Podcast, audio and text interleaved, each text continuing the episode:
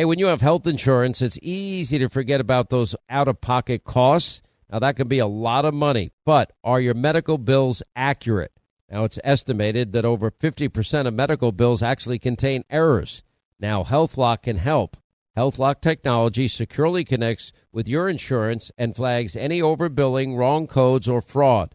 Now, you can even have HealthLock work on your behalf to get money back from select past bills. Now, to date, HealthLock has helped its members save over $130 million. Check them out online, healthlock.com. Go there today. Now, nowadays, $20 barely gets you a burger and fries or maybe a quarter of a tank of gas if you're lucky. You know what it will get you, though? For just $20 a month, you can get unlimited talk and text and plenty of 5G data from my cell phone company, Pure Talk. Make the switch today, and if you do it today, you save an additional 50% off your first month.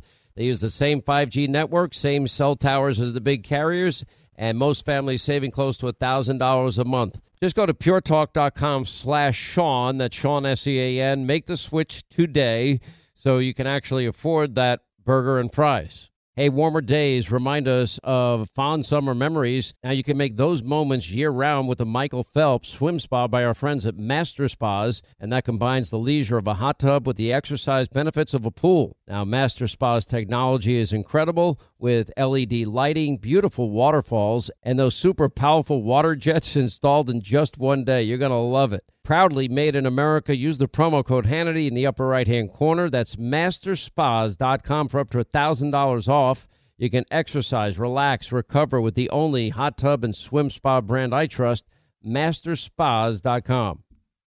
No, I don't. Well, we're having a discussion here. Biden's not going to make it. I'm telling you, he is fast. He doesn't have his fastball. Doesn't seem like he has the energy and the ability, the mental alertness to just get through this thing. And I mean, this is now a crisis for the Democrats.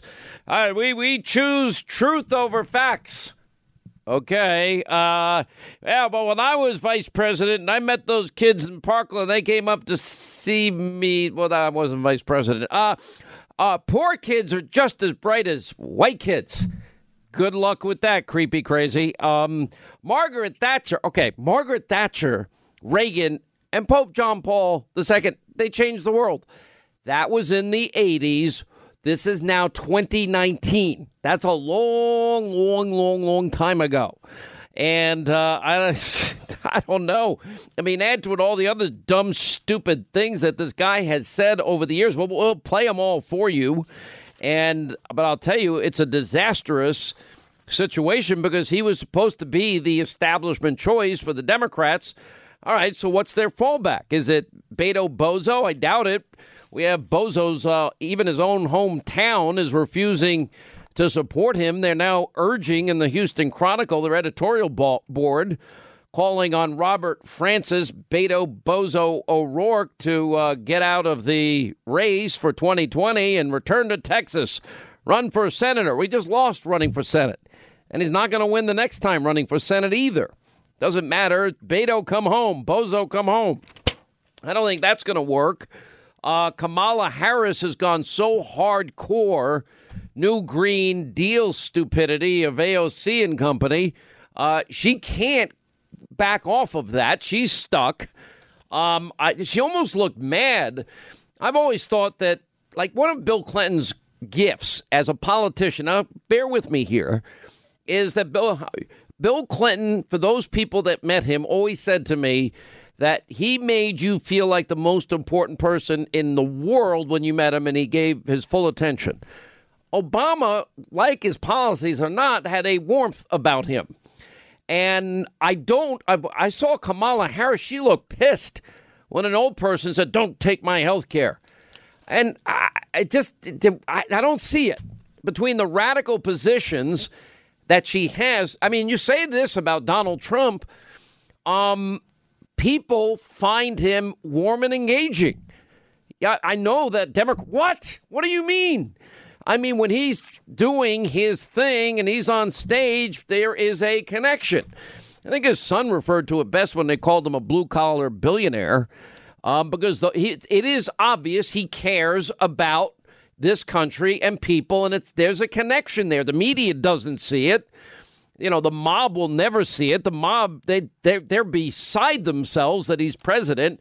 They can't believe that they didn't get everything they wanted out of Robert Mueller, and they are fit to be tied. And now they're just doubling down on the lies and the conspiracy theories and the propaganda and the Russian misinformation. They don't care. All right, so if it's not Kamala and it's not Biden, that leaves you with what, Warren? That leaves you with Bernie? I would say as of today, Joe Biden's odds have gone down precipitously in terms of him being able to win this nomination and navigate through this process to get to the point where he's going to get the nomination, because I'm going to tell you, he's scaring the crap out of every Democrat. I mean, the Iowa Democrats are worried. There was a New York Magazine piece about this. Local party figures expressing concern about Biden's onstage performance and the notion of his electability. He isn't as compelling verbally. Madison County Party chairman told the Washington Post there is starting to be a real fear that he cannot hold his own in a debate against Donald Trump. Hold his own. Donald Trump will wipe the floor with creepy, late, sleepy, creepy, crazy Uncle Joe. It's not even going to be a contest. If I'm Trump today, I'm begging for Biden. And frankly, any of them, they're all weak candidates. They're all radical. They all want socialism. They all are going to take the most extreme positions. The difference is in the past, what maybe McGovern 72 would be an exception.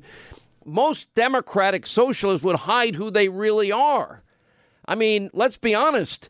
Barack Obama gave a great speech, a lot of platitudes and a lot of bumper stickers and a lot of slogans and yes, we can. And Obama, and he delivered it with passion and an energy and he had an ability to connect with people. But in his heart of hearts, we're out there vetting him. Nobody wanted to pay attention because they were too locked into the fantasy that Barack Obama would be a great leader. And in his case, I would argue he was an indoctrinated radical leftist from the get-go. And unlike Bill Clinton, who was once a governor in the state of Arkansas, who had at least some understanding of what a conservative was, Slick Willie, where red state America is, you know, remember, he changed after Hillary Care flopped. That was when the era of big government was over. The end of welfare as we know it. When have we ever heard anything like that from any of these Democrats? It's not going to happen. Anyway, so pretty much everybody in Iowa is freaked out over the disaster of a weekend that sleepy, creepy, crazy Uncle Joe had. I mean, poor kids is just as bright as white kids. Challenge these students. We should challenge students in these schools to have advanced placement programs in these schools. We have this notion that somehow if you're poor, you cannot do it. Poor kids are just as bright and just as talented as white kids, wealthy kids, black kids, hello, Asian kids. So we have the shootings in El Paso and the shooting in Dayton within hours of each other, and he expressed condolences for shooting victims in Houston and in Michigan. He didn't get one city right in that particular case. He started to refer to Theresa May thinking it was Margaret Thatcher. That was for a second time, by the way. It was not the first time. He confused the former British Prime Minister Theresa May with her long dead now counterpart, the Iron Lady, Margaret Thatcher. That was the second time he's done that since May. That is not a particularly good sign that he's got it together. And then he kind of hit the gaffe trifecta, claiming that Thomas Jefferson never served as president. It's all happened within a 24-hour span. You know, well, the first one was, well, poor kids are just as bright as white kids. Huh? You know, and then, of course, my favorite is we choose truth over facts. Okay. And then the next one claiming the biggest heroes who never got the chance to serve as president, his biggest one was Thomas Jefferson. Thomas Jefferson. Yeah, he did also author the Declaration, but Thomas Jefferson was president. He was our third president of the United States. And Biden was asked on Thursday about his favorite historical figure who was not president. Okay, and he wasn't there as vice president in 2018, meeting the kids from the Parkland shooting. I mean, it goes on and on. He's like a gaff machine a second. And I'm putting aside, I mean, the fact that he got away with what he did when he talked about Obama. I don't want to play them all now. We'll play them later in the show. But, you know, this is storybook, man. For the first time, he's saying, you got an African-American that's articulate, clean, and bright. Whoa. Imagine Donald Trump said that for just a second. Imagine Donald Trump said, poor kids are just as bright as white kids. My state's a slave state. We're not a Northeastern, we're a slave state. Like, okay. And he praises, let's see, Robert, the former Klansman, Byrd. Everyone praised Byrd, the Klansman. Imagine Donald Trump praising Byrd. Like, the media they'd have a collective heart attack. At once, they'd all collapse. Well, they're out there claiming that he's exterminating Latinos in concentration camps, detention centers at the border. The ones with soccer fields, rec facilities, TVs, telephones, let's see, beds, blankets, cots, pillows, baby formula, doctors, everything. Now, is it where you want to be in a detention center? No. I think I'd rather be there, though, than in Chicago, where 59 people were shot. Notice nobody talked about Chicago. Not one person talked about Chicago. 59 people shot this past weekend total. But, I mean, Biden is a gaff machine. He goes on and on. So one kid from Turning Point actually confronted him in Iowa, asking him, well, how many genders are there? And he said, at least three. And then the guy says, okay, what are they? Don't play games with me, kid. He thinks he's a tough guy. He really does. He thinks I'll take Donald Trump behind the school. Well, I'm looking at, he doesn't look like he has any energy. I believe in truth over facts and those shootings that took place in Michigan and Houston. But I think my all-time favorite is, listen, and this was during the fake news CNN primetime debate where he told voters, directed them to go to Joe 30330. This is the United States of America. We've acted together. We have never been unable to overcome whatever the problem was. If you agree with me, go to Joe 30330 and help me in this fight. Thank you very much. If you agree with me, go to Joe 30330. There's nothing there. There is no Joe 30330. And then one of the other candidates, which one was it? Buttigieg. No, Yang made fun of him. Yang made fun of him, but Buttigieg, that's actually a pretty interesting story. If you agree with Mayor Pete, go to Joe 30330 because... I don't know. I guess Buttigieg capitalized on Biden's flub and called for campaign donations when he said, if you agree with me, go to Joe 30330. And Buttigieg stepped in and they actually got the website, joe30330.com. And it redirects to Buttigieg's campaign for president. That was pretty clever on their part. I don't see... I right now, they're in a state of panic. The biggest problem that they all have are two things. One is they're so locked in to this new Green Deal insanity. They are so locked into Medicare for all. They are so locked in, many of them, for reparations. They're so locked into radical, hard-left positions. They're so locked into no wall, open borders, amnesty. Everything's done by the government. No oil, no gas, no cows, no planes, no combustion engine. They're so locked in that I honestly could see a scenario unfolding. Now, I say this with great trepidation, because my experience of 31 years tells me you never know what's going to happen, up until Election Day. We don't know right now what we're going to be talking about when it comes Election Day 2020. We don't know what issues will come up between now and then. So you never know. But I don't see anybody emerging that has the ability to defeat Donald Trump. And I see Donald Trump's enthusiasm. The more they hate this man, the more the people that voted for him like him. the more successful he becomes, the more energized and animated he is. And America also has gotten used to the fact he's not an establishment figure, and they like it. He is what he promised to be, and that is a disruptor, an iconoclast. And I'll tell you the other smart thing that any politician should learn from, two things. Fight like hell for what you promised, and fight and keep your promises. And the president keeps doing that. He could just run down the list. This is what he promised. This is what he delivered. Promise, deliver, promise, deliver. You want to get reelected, make promises, fight like hell, and then deliver. If you do that, I think you get reelected. We'll see. Want to remind you, don't forget, expresspros.com, where you will get the job of your dreams. Best employment situation since 1969. I'm Jack Armstrong. He's Joe Getty. We're the Armstrong and Getty Show. We cover the stories the mainstream media ignores. Stories that are important to your life and important to the world. The election, of course. The many trials of Donald Trump. Couple of wars. Gender-bending madness. Why are kids looking at so much social media? And we bring you the stories the mainstream media is on, but we do it without the left-wing media spin. Listen to Armstrong and Getty On Demand on America's #1 podcast network, iHeart. Open your free iHeart app and search The Armstrong and Getty Show to start listening. More Than a Movie is back with season 2 of the award-winning film podcast, and this time with a lot more movies. I'm your host, Alex Fumero, and each week I'm going to talk to the people behind some of my favorite movies. From The Godfather, Andy Garcia. He has the smarts of Vito, the temper of Sonny, the warmth of Fredo, and the coldness of Michael. To the OG Spy Kid, Alexa PenaVega. You had Carlo Gugino, who's the coolest mom ever. You had Antonio, who's handsome, amazing, charismatic.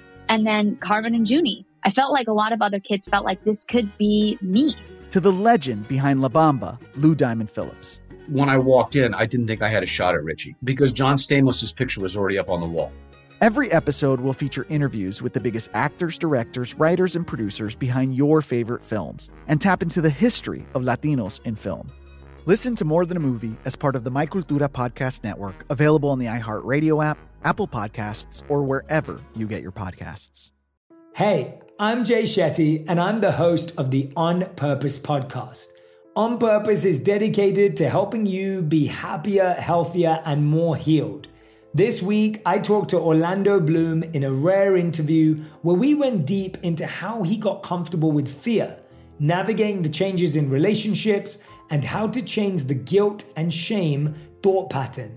This conversation shows a never-seen-before side to Orlando Bloom and his unique life journey. I think we all struggle sometimes to really deeply believe that we are enough, that we're valued, that we're valuable. You know, we're imprinted by our parents from the age of 0 to 7, right? Mm. I'm constantly trying to go like, how do I detach from this idea of is that my baggage? It doesn't look like my baggage.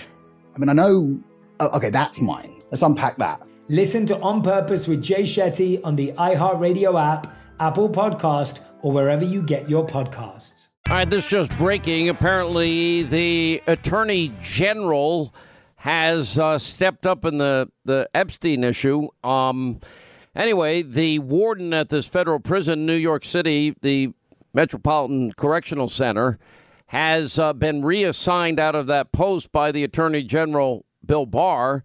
And the U.S. Bureau of Prisons also placed 2 staffers there who've been assigned to Epstein's cell unit on administrative leave, pending an ongoing investigation into Epstein's death. So something is wrong here, because we also broke the story last night in that particular case that, and it's so odd, everything about this is odd, that there was one person that was in the unit that wasn't even a correctional officer.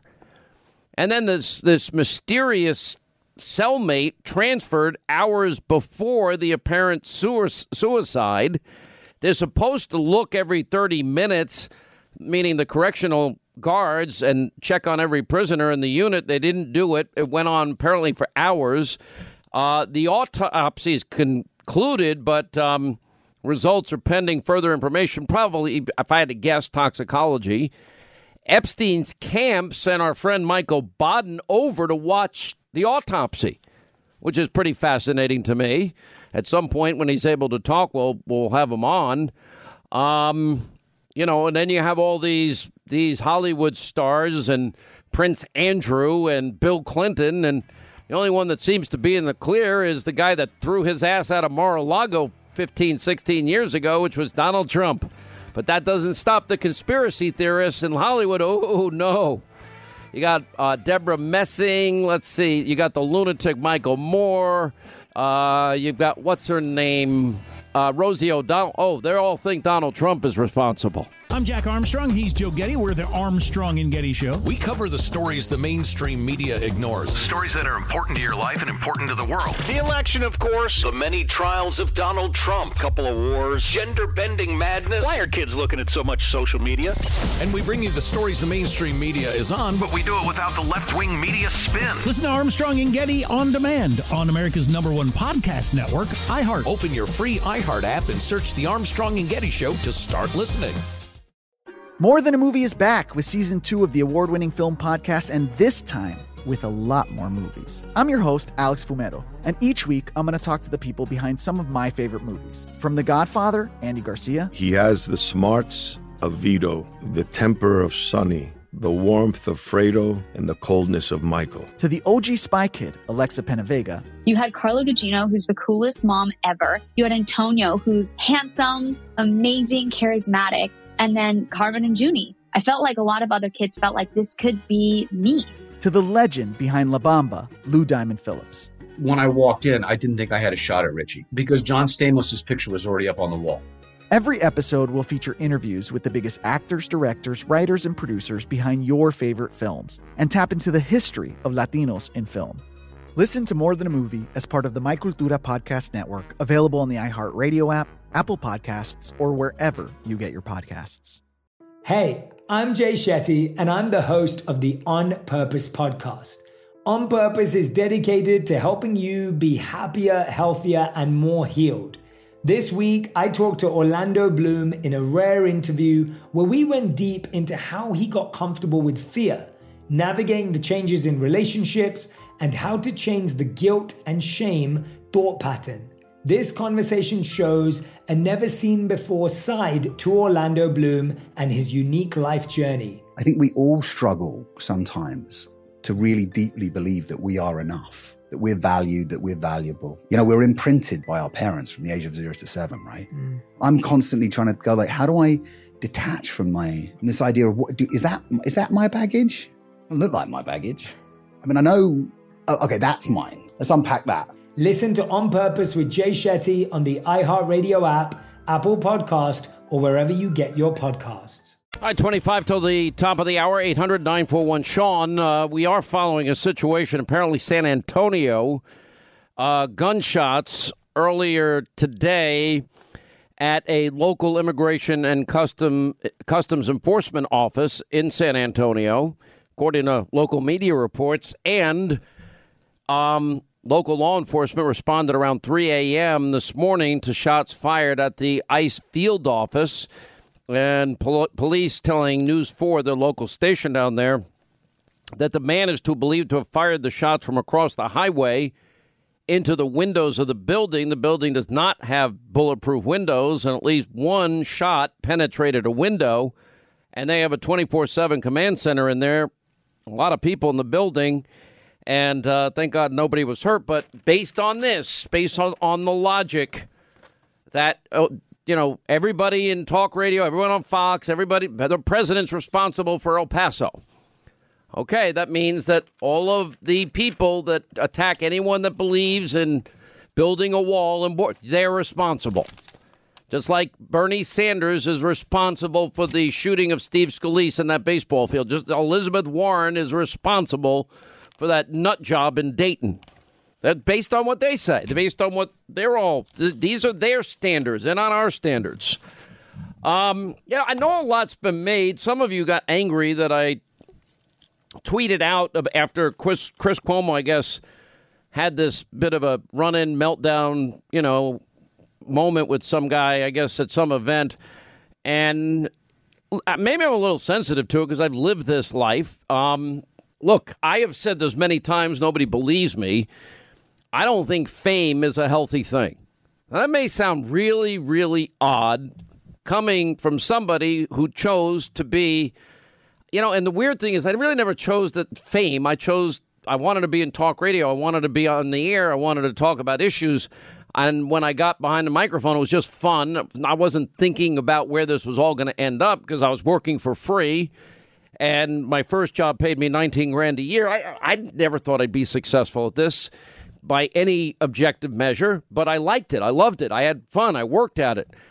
I mean, when I went to Huntsville, Alabama, I mean, I didn't know a single person in the state, and I'd stay up all night with the all-night overnight DJ, and I'd stay in a production room. This was the old-style production room where you'd have a razor blade, and you'd actually cut real tape, reel-to-reel tape, and you'd have to put things together. Now it's Jason's laughing as what? You're laughing. Why? Well, those are the old days. You had to have the white grease pencil to mark your edits. You had to mark your edit. You had to imagine cut how fun it is to do sports doing that. You did that how many years that way? Luckily, I didn't have to do it more than maybe a couple of years when I was at. No, I mean, it is arduous work, but I had nothing else to do. And you know, it was fun because the local station, the sister accompanying station was ZYP, it was known as, Today's Hits, Yesterday's Classics. And anyway, so I'd sit there with the overnight DJ and people would be calling in all night. And we'd be sitting there and we'd be talking to girls and we thought it was fun. We'd invite people down. They'd hang out with us. We'd have a party there every night. What was the tape, Sean? Do you remember the woman who fell asleep on the air with you? Oh, you were no. Trying to wake her up. That was at the ex-wife in New York. That was at the old station, yeah. Well, that was, this was the sweet. There were so many great regular callers. I did my first year in New York because I wanted to stay in radio when I started at Fox. I did 11 at night till 2 in the morning. Now, the X station, it's like the station we're on in New York now, is a 50,000 watt clear channel, powerful station. For example, the station I was on in Huntsville was 770 on the AM dial.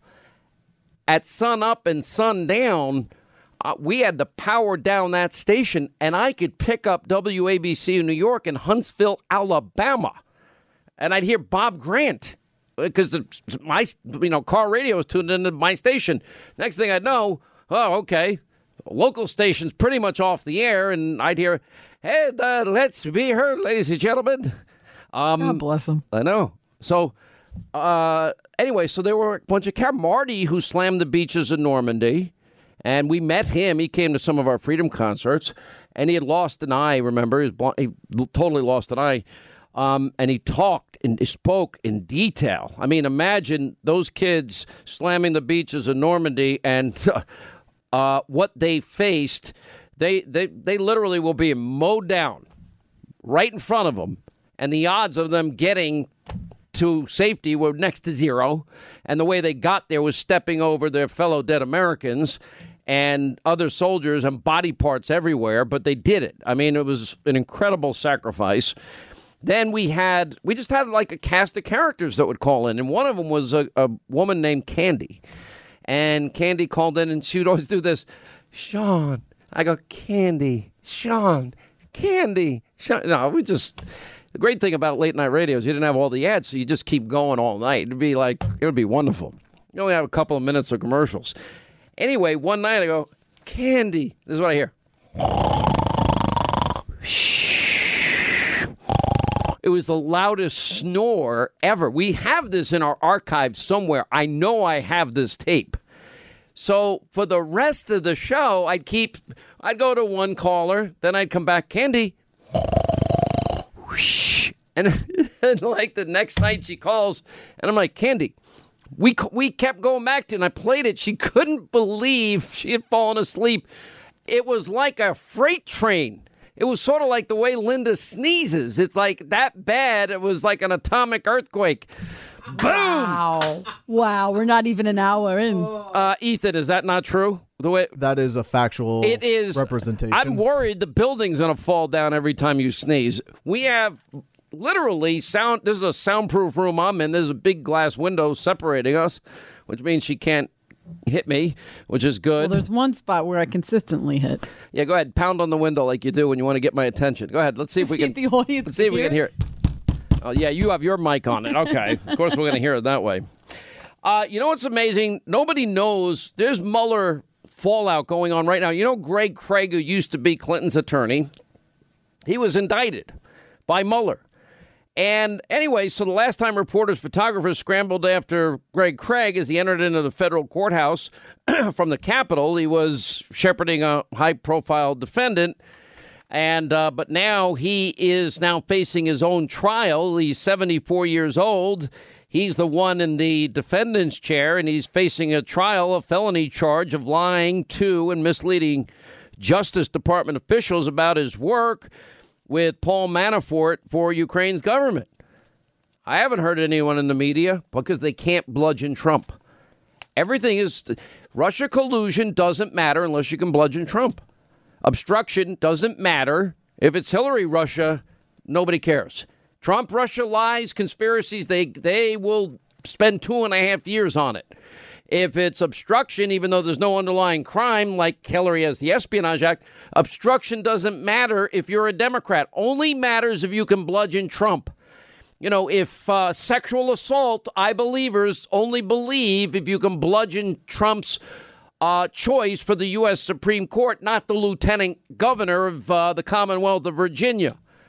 You know, just like you blame the shooting in El Paso, but totally ignore the fact that the Dayton shooter was a Warren supporter or the Scalise shooter was a Bernie Sanders supporter. That's how this media rolls.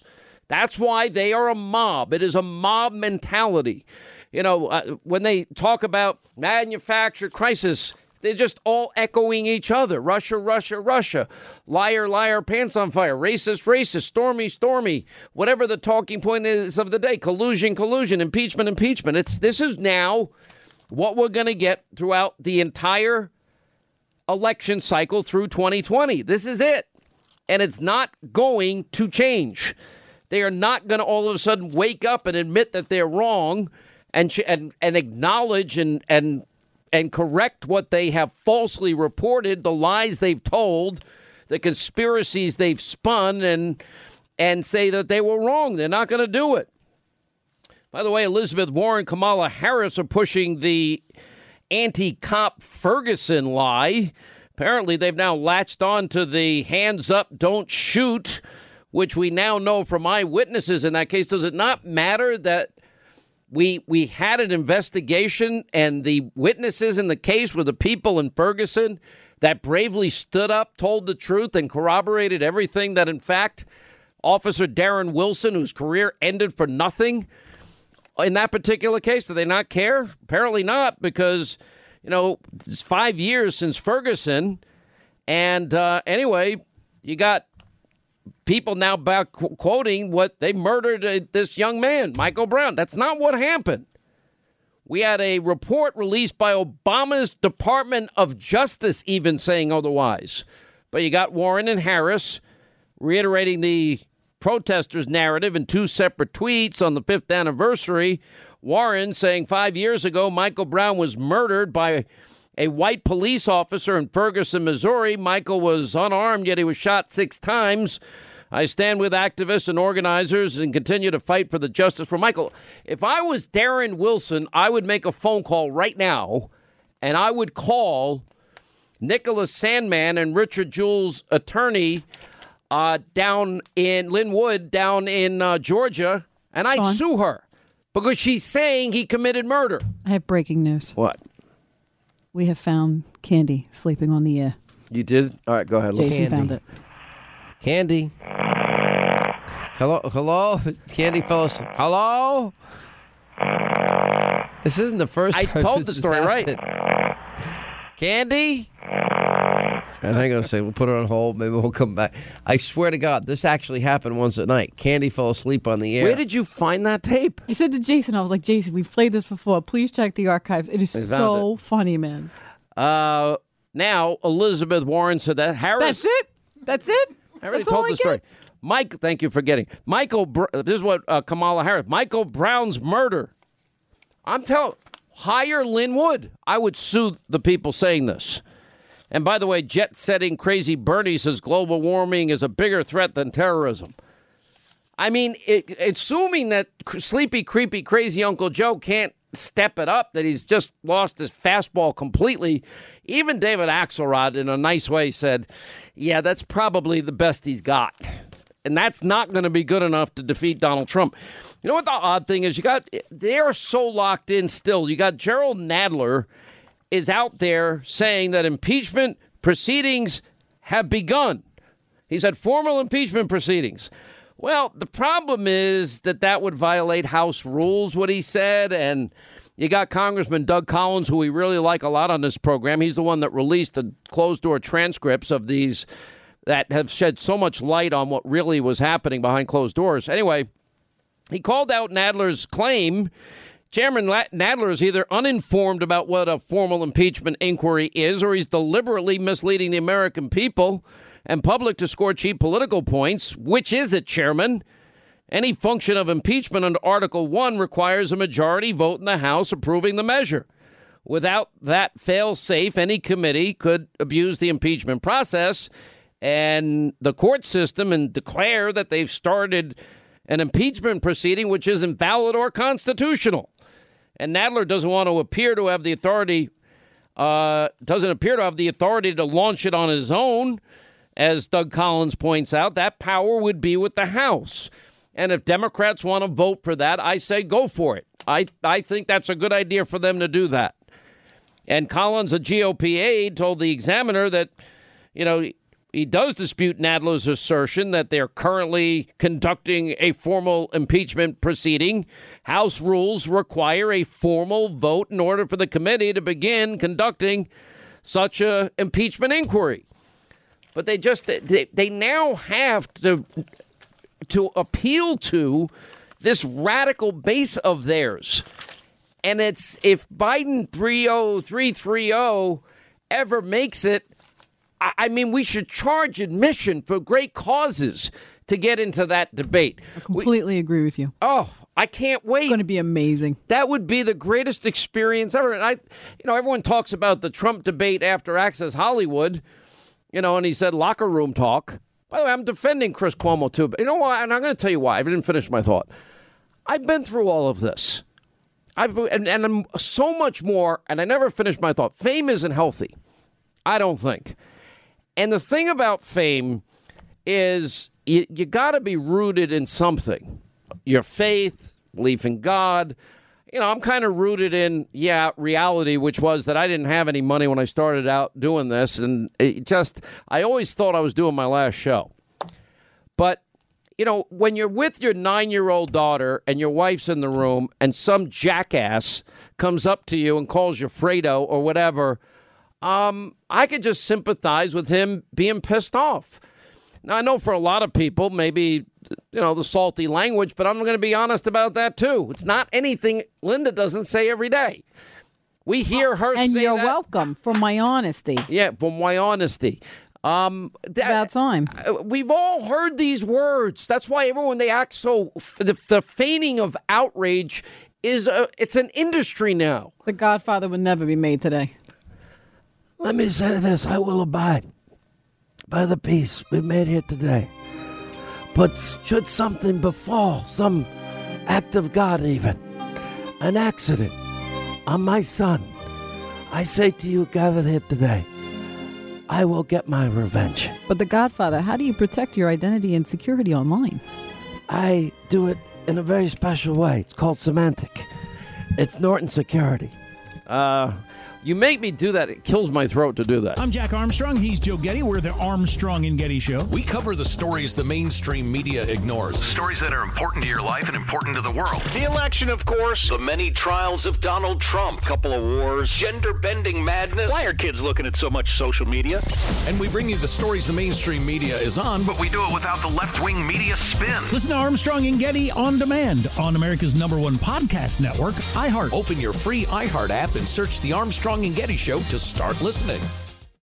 More Than a Movie is back with season 2 of the award-winning film podcast, and this time with a lot more movies. I'm your host, Alex Fumero, and each week I'm going to talk to the people behind some of my favorite movies. From The Godfather, Andy Garcia. He has the smarts of Vito, the temper of Sonny, the warmth of Fredo and the coldness of Michael. To the OG Spy Kid, Alexa PenaVega. You had Carlo Gugino, who's the coolest mom ever. You had Antonio, who's handsome, amazing, charismatic. And then Carvin and Junie. I felt like a lot of other kids felt like this could be me. To the legend behind La Bamba, Lou Diamond Phillips. When I walked in, I didn't think I had a shot at Richie because John Stamos's picture was already up on the wall. Every episode will feature interviews with the biggest actors, directors, writers, and producers behind your favorite films and tap into the history of Latinos in film. Listen to More Than a Movie as part of the My Cultura Podcast Network, available on the iHeart Radio app, Apple Podcasts, or wherever you get your podcasts. Hey, I'm Jay Shetty, and I'm the host of the On Purpose podcast. On Purpose is dedicated to helping you be happier, healthier, and more healed. This week, I talked to Orlando Bloom in a rare interview where we went deep into how he got comfortable with fear, navigating the changes in relationships, and how to change the guilt and shame thought pattern. This conversation shows a never-seen-before side to Orlando Bloom and his unique life journey. I think we all struggle sometimes to really deeply believe that we are enough, that we're valued, that we're valuable. You know, we're imprinted by our parents from the age of 0 to 7, right? Mm. I'm constantly trying to go like, how do I detach from this idea of is that my baggage? It doesn't look like my baggage. I mean, I know, okay, that's mine. Let's unpack that. Listen to On Purpose with Jay Shetty on the iHeartRadio app, Apple Podcast, or wherever you get your podcasts. As they say in my business, I'm gonna give you the whole load today. We got the first sort of mainstream African American who is articulate and bright and clean and a nice looking guy. Mm. I mean, that's a storybook. You're telling me we got to go spend money to keep from going bankrupt? Yes, I'm telling you. You don't know my state. My state was a slave state. My state is a border state. My state is the 8th largest black population in the country. My state is anything from a northeast liberal state. You cannot go to a 7-Eleven or a Dunkin' Donuts unless you have a slight Indian accent. I'm not joking. His mom lived in Long Island for 10 years or so. God rest her soul. And although your mom's still alive as your dad passed. God bless her soul. A man who will be the next president of the United States, Barack America. Hillary Clinton is as qualified or more qualified than I am to be vice president of the United States of America. Let's get that straight. And quite frankly, it might have been a better pick than me. So let me say it again. Thank you, Terry. And thank you, Dr. Pepper, and thank you, Chancellor, or Dr. Paper. Romney wants to he said in the first 100 days, he's going to let the big banks once again write their own rules. Unchain Wall Street. They're going to put you all back in chains. Think about what happened out in where Gabby Gifford, my good friend, was shot and mortally wounded.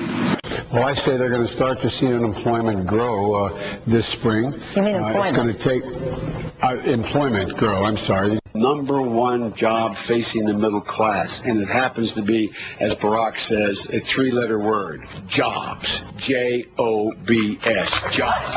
See, I went to the big guys for the money. I was ready to prostitute myself in the manner in which I talk about it. Chuck Graham, state senator's here. Chuck, stand up, Chuck, let him see you.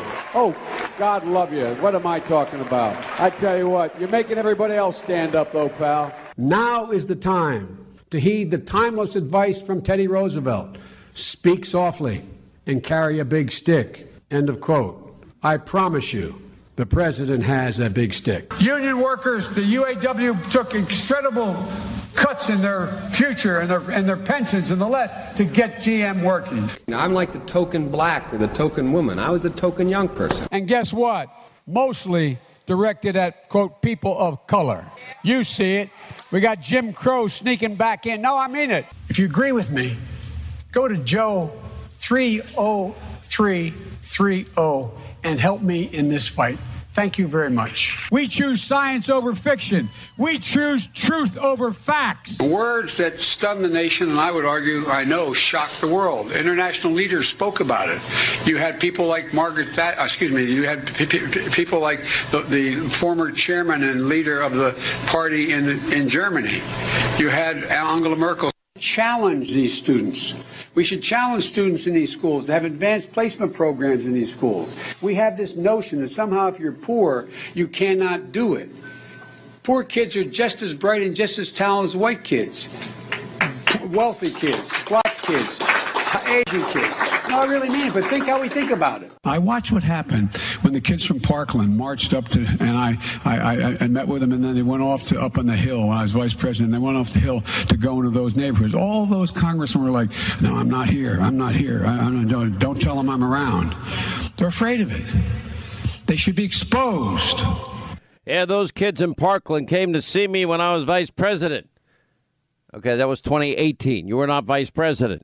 You know, poor kids are just as bright as white kids.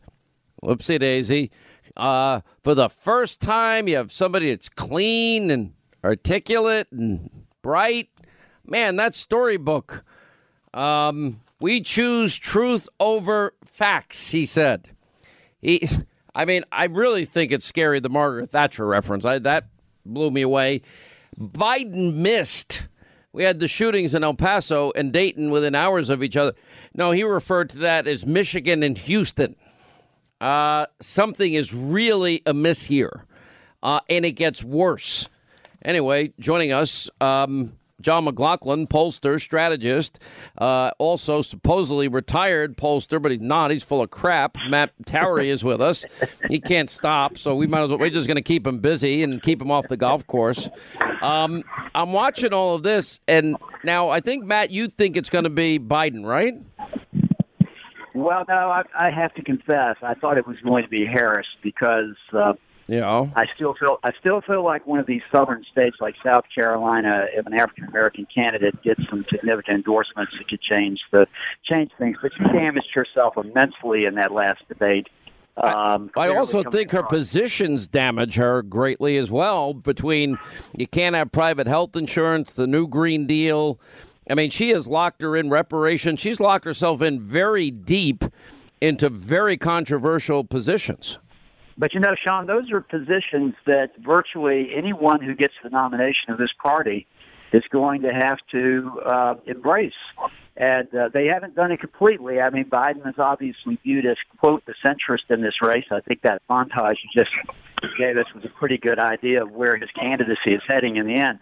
But they're going to be forced because as these more liberal candidates drop off the radar screen one by one, those votes have to go to someone. And I don't see them going to Joe Biden. I see them going to another candidate. And most of these other candidates have drifted very, very far. I would say at this point, I think Joe, he doesn't have the energy for this, in my estimation. And I just don't think he's the guy that was the vigorous campaigner of old. And so I think you're right. And that video clip that you just played of all those stumbles and gaffes really highlights what's going on. The president has labeled him as Sleepy Joe, but it's more telling than that because we had on our website at McLaughlinOnline.com. And we just wrote a blog about it at Newsmax.com. We kind of took a pause after the tragedies of last week's shootings. But we had a July 30th poll where Biden had fallen from 34 to 28. Among liberals, he's only 23, and Sanders is right behind him with 21, and Warren is at 12. And you know how these polls can go bang, bang, bang. And as Matt's talking about, the African-American votes was holding Biden up because he's at 47% with the African-Americans. But Kamala Harris is only at 12 and Cory Booker's only at 3. So at some point, you know, like when you saw the announcement, when he made his announcement, when people saw that, and we focus grouped it with younger people and minority voters, they're like, nothing ideological he gets. They sit there and they say he's too old. And the more people see him on the stump and the more gaffes he makes, people are going to look at him and say, this guy isn't up for the job. And in contrast, let me ask the question this way. Do you think Joe Biden has lost his political fastball? Or are you saying that he just He just is not up to the task of running for president, which takes an enormous commitment and an enormous amount of energy. Absolutely. He's lost his fastball. And look, he's never won in the first place. This is the third time he's running for president. And he was really, you know, second fiddle to Obama. So now you've got a guy who, when the focus is on him, it's like he just doesn't have it anymore. All right. So think I'm crazy. Don't think I'm crazy. I'm looking now, and I think it may be coming down to Bernie and Elizabeth Warren. Crazy Bernie and 1,024. Well, that's entirely possible, Sean. I mean, you have a scenario, and I think John and I have sort of both said this in prior discussions, and that is that my expectation is that the ultimate nominee will be from the more left-of-center side of the party, which is so left now that it's hard to say what's left-of-center. There is no center. That having been said, if Harris or Booker can't get the nomination. You remember what happened in 2008. Barack Obama was polling very poorly all over the country. At that time, Oprah Winfrey went to William Bryce Stadium in South Carolina and basically endorsed Barack Obama. And the next week, his polling numbers went from being in third or fourth place in South Carolina to being 20 points ahead of Hillary Clinton. Now, that scenario could happen again, but you've got to have a candidate strong enough to get those types of endorsements. Right now, neither Booker nor Harris appears to be strong enough at the moment. If that doesn't happen, then the scenario of Warren or Bernie Sanders becomes more and more likely. Now, does Kamala have a chance to come back, or is she too locked in? For whatever reason, I don't know what it is, I don't see a warmth in her selling her ideas as like a she's very adamant. And I noticed that even when she was answering this woman's question about, well, don't take away my health care, I don't know, there's usually a certain warmth that politicians that are really good have. And it's one of those things, you either have it or you don't have it. Like, I would argue Barack Obama absolutely had it. Clinton had it. Bill Clinton, not Hillary. And I'm not sure. Sort of standoffish. Does that sound like... I think people want to think of their politicians as being warm people that you can have a beer with. Right, and that's why Elizabeth Warren wanted to have a beer, which she had announced. And by the way, as Matt said, Elizabeth Warren is the one who's moving in the early states. And come February, when you have the Iowa caucus where people need passion to come out on a freezing cold day, and then you're followed in 8 days by New Hampshire, Elizabeth Warren could be the surprise upset winner there, even over Bernie. But then you come back through South Carolina, where 2/3 of the primary voters happen to be African Americans. And the difference is Kamala Harris doesn't seem to be warming up to them. They really don't know her. They know Biden better, and they want to like somebody at a personal level. And they were comfortable with Biden, but now they're saying, oh, my gosh, he may be too old. And he's just not with it anymore. So I think you're going to see surprises, and there's a lot more volatility in this field than we're seeing right now. What do you think, Matt Towery? I agree with John. I think that I want to also say I don't find Warren to be particularly warm and fuzzy either. She is the professorial type to the T. And the one person who's been written off, basically, in a lot of ways, you didn't write him off just a minute ago, Sean, but a lot have, is Bernie Sanders. Bernie Sanders has one thing that a lot of these other candidates don't have, and that is he has a prior organization. And in some places like New Hampshire and other locations, that could be of great importance. And, of course, we know how primaries go, the primary season go. It's an ebb and flow and a matter of momentum. The winner in Iowa isn't necessarily the winner. South Carolina can be game changer. Then you've got California coming up earlier this year. Long way to go, but really a weak field right now, in my opinion. All right, 800-941-SEAN, toll-free telephone number. We'll take a break. We'll come back. Our pollsters, we'll be checking in with them from now until November 2020. Matt Towery and John McLaughlin. Matt thinks he's retired, but he really isn't. He says it, but he's not. He never turns down an invitation. He has nothing else to do all day. We're like his lifeline to the outside world, because he says he quit, but he can't get out. It's like the mob. You know, just when you think you're, drag you right back in. That's because he loves it. I'm Jack Armstrong. He's Joe Getty. We're the Armstrong and Getty Show. We cover the stories the mainstream media ignores. The stories that are important to your life and important to the world. The election, of course. The many trials of Donald Trump. Couple of wars. Gender-bending madness. Why are kids looking at so much social media? And we bring you the stories the mainstream media is on, but we do it without the left-wing media spin. Listen to Armstrong and Getty On Demand on America's #1 podcast network, iHeart. Open your free iHeart app and search The Armstrong and Getty Show to start listening. More Than a Movie is back with season 2 of the award-winning film podcast, and this time with a lot more movies. I'm your host, Alex Fumero, and each week I'm going to talk to the people behind some of my favorite movies. From The Godfather, Andy Garcia. He has the smarts of Vito, the temper of Sonny, the warmth of Fredo, and the coldness of Michael. To the OG spy kid, Alexa PenaVega. You had Carlo Gugino, who's the coolest mom ever. You had Antonio, who's handsome, amazing, charismatic. And then Carvin and Junie. I felt like a lot of other kids felt like this could be me. To the legend behind La Bamba, Lou Diamond Phillips. When I walked in, I didn't think I had a shot at Richie because John Stamos's picture was already up on the wall. Every episode will feature interviews with the biggest actors, directors, writers, and producers behind your favorite films and tap into the history of Latinos in film. Listen to More Than a Movie as part of the My Cultura Podcast Network, available on the iHeartRadio app, Apple Podcasts, or wherever you get your podcasts. Hey, I'm Jay Shetty, and I'm the host of the On Purpose podcast. On Purpose is dedicated to helping you be happier, healthier, and more healed. This week, I talked to Orlando Bloom in a rare interview where we went deep into how he got comfortable with fear, navigating the changes in relationships, and how to change the guilt and shame thought pattern. This conversation shows a never-seen-before side to Orlando Bloom and his unique life journey. I think we all struggle sometimes to really deeply believe that we are enough, that we're valued, that we're valuable. You know, we're imprinted by our parents from the age of 0 to 7, right? Mm. I'm constantly trying to go like, how do I detach from this idea of is that my baggage? It doesn't look like my baggage. I mean, I know, okay, that's mine. Let's unpack that. Listen to On Purpose with Jay Shetty on the iHeartRadio app, Apple Podcast, or wherever you get your podcasts. All right, as we continue, Matt Towery and John McLaughlin are with us, 800-941-SEAN, toll-free telephone number. You want to be a part of the program. Well, I did see that apparently Mayor de Blasio, I don't know if you guys saw the show we did with him, apparently the biggest audience he ever had, and then he goes to Iowa, and he only had 15 people show up. And he keeps bragging, my son helped prep me for Hannity. I'm like, prep you? How did you need prep? Mr. Mayor, you have armed guards. Does every New Yorker have the right in their own home, if they pass a background check and are mentally stable, do they have a right to own a firearm in their house?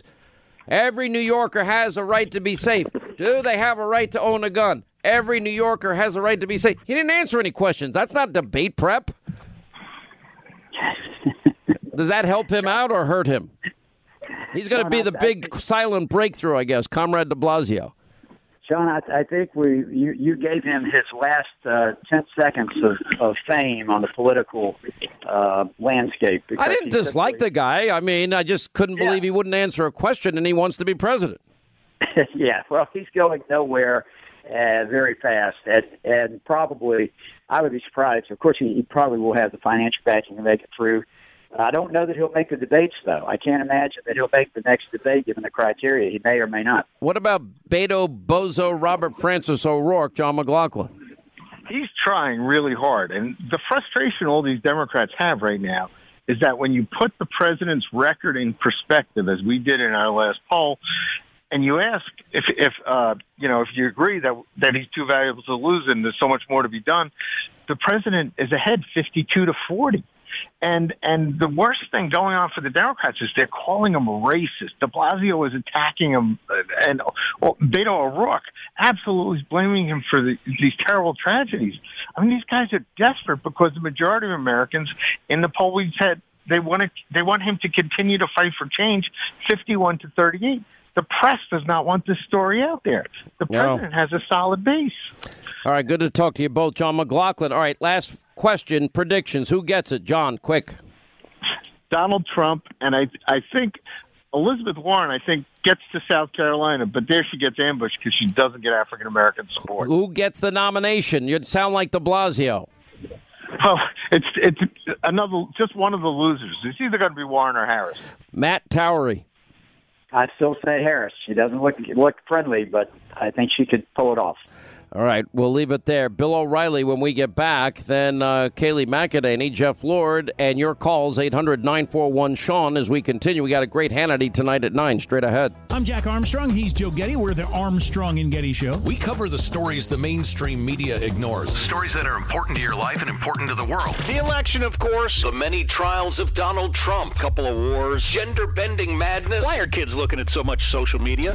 And we bring you the stories the mainstream media is on, but we do it with without the left-wing media spin. Listen to Armstrong and Getty On Demand on America's #1 podcast network, iHeart. Open your free iHeart app and search The Armstrong and Getty Show to start listening. More Than a Movie is back with Season 2 of the award-winning film podcast, and this time with a lot more movies. I'm your host, Alex Fumero, and each week I'm going to talk to the people behind some of my favorite movies. From The Godfather, Andy Garcia. He has the smarts of Vito, the temper of Sonny, the warmth of Fredo, and the coldness of Michael. To the OG Spy Kid, Alexa PenaVega. You had Carlo Gugino, who's the coolest mom ever. You had Antonio, who's handsome, amazing, charismatic. And then Carvin and Junie. I felt like a lot of other kids felt like this could be me. To the legend behind La Bamba, Lou Diamond Phillips. When I walked in, I didn't think I had a shot at Richie because John Stamos's picture was already up on the wall. Every episode will feature interviews with the biggest actors, directors, writers, and producers behind your favorite films and tap into the history of Latinos in film. Listen to More Than a Movie as part of the My Cultura Podcast Network, available on the iHeartRadio app, Apple Podcasts, or wherever you get your podcasts. Hey, I'm Jay Shetty, and I'm the host of the On Purpose podcast. On Purpose is dedicated to helping you be happier, healthier, and more healed. This week, I talked to Orlando Bloom in a rare interview where we went deep into how he got comfortable with fear, navigating the changes in relationships, and how to change the guilt and shame thought pattern. This conversation shows a never-seen-before side to Orlando Bloom and his unique life journey. I think we all struggle sometimes to really deeply believe that we are enough, that we're valued, that we're valuable. You know, we're imprinted by our parents from the age of 0 to 7, right? Mm. I'm constantly trying to go like, how do I detach from this idea of is that my baggage? It doesn't look like my baggage. I mean, I know, okay, that's mine. Let's unpack that. Listen to On Purpose with Jay Shetty on the iHeartRadio app, Apple Podcast, or wherever you get your podcasts. I thought that's who you were. No, from the right, call me Fredo. My name is Chris Cuomo. I'm an anchor on CNN. You're much... Fredo is from The Godfather. He was that weak brother. Isn't that your and brother? And they used it as an Italian aspersion. Any of you Italian? Are you Italian? It's a insult to your people. It's an insult to your people. It's like the N-word for us. Wow. Is that a cool thing? You're a much more reasonable guy in person than you seem to be on television. Yeah, but if you want to play, then we'll play. If you've got something you want to say about what I do on television, then say it. But don't fall near. Hey, listen. What? I don't want any problems. Yeah, you're going to have a big problem. What's the problem? It's a little different on TV. Don't insult me like that. I didn't insult you. You call me Fredo. It's like I call you punk. You like that? You want to be your nickname? I didn't call you that. You called me Fredo. You know my name's not Fredo. I thought your name was. You did not think my name was Fredo. Don't be a liar. I want to be a man. Stand up like a man. I'm standing up, man. I want to be a man out here. I'm standing up. Then own what you said. Hey. Then own what you said. Listen, man. I don't have a problem with you, man. You're going to have a problem. What are you going to do about it? I'll ruin you. I'll throw you down these stairs like a punk. Please do. Why? So you can sue? You don't want to. So you can sue? Well, why don't you do it? Take a swing. You call me Fredo. Take a swing. I'm not going to swing. Take a swing. Watch your hands. I'm not going to take a swing. Watch your hands. Take a swing. No, come on, boy. Come on, boy. You want to call me? Call me. Hey, listen, man. I'm right doing anything. I'll wreck your. Stop. Wreck your. Stop. You didn't know what you were doing when you called me Fredo? I thought it was your name. I thought it was your name. You didn't know, right? Hey, you didn't know what you were saying, right? I thought it was his name. I'm breaking it up. That's my buddy. Hey, look at all these cameras. You're in for it. You're in for it. As they say in my business, I'm going to I'm going to give you the whole load today. We got the first sort of mainstream African-American who is articulate and bright and clean and a nice-looking guy. Mm. I mean, that's a storybook. You're telling me we got to go spend money to keep from going bankrupt?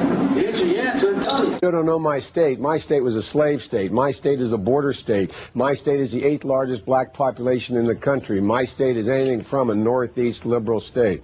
You cannot go to a 7-Eleven or a Dunkin' Donuts unless you have a slight Indian accent. It's a fully, I'm not joking. His mom lived in Long Island for 10 years or so. God rest her soul. And although your mom's still alive as your dad passed. God bless her soul. A man who will be the next president of the United States, Barack America. Hillary Clinton is as qualified or more qualified than I am to be vice president of the United States of America. Let's get that straight. And quite frankly, it might have been a better pick than me. So let me say it again. Thank you, Terry. And thank you, Dr. Pepper. And thank you, Chancellor, or Dr. Paper. Romney wants to let he said in the first 100 days, he's going to let the big banks once again write their own rules. Unchain Wall Street. They're going to put you all back in chains. Think about what happened out in where Gabby Gifford, my good friend, was shot and mortally wounded. Well, I say they're going to start to see unemployment grow this spring. You mean employment? It's going to take employment grow, I'm sorry. Number one job facing the middle class, and it happens to be, as Barack says, a three-letter word, jobs, J-O-B-S, jobs. See, I went to the big guys for the money. I was ready to prostitute myself in the manner in which I talk about it. Chuck Graham, state senator's here. Chuck, stand up, Chuck, let him see you. Oh, God love you. What am I talking about? I tell you what, you're making everybody else stand up, though, pal. Now is the time to heed the timeless advice from Teddy Roosevelt, speak softly and carry a big stick, end of quote. I promise you, the president has a big stick. Union workers, the UAW took incredible cuts in their future and their pensions and the left to get GM working. Now, I'm like the token black or the token woman. I was the token young person. And guess what? Mostly directed at, quote, people of color. You see it. We got Jim Crow sneaking back in. No, I mean it. If you agree with me, go to Joe 30330 and help me in this fight. Thank you very much. We choose science over fiction. We choose truth over facts. Yeah, we choose truth over facts. Science. Oh, excuse me. Sorry about that. Sleepy, creepy, crazy Uncle Joe. My favorite, though, is if you want to support me, 30330, which meant nothing. It meant absolutely, positively. There was no place to go to find 30330. Imagine if Trump said that poor kids are just as bright as white kids, like crazy Uncle Joe said. And, you know, when I was vice president during the Parkland shooting, I remember they came up. No, they didn't come up. You weren't the vice president. And, you know, at a state fair, we choose truth over facts.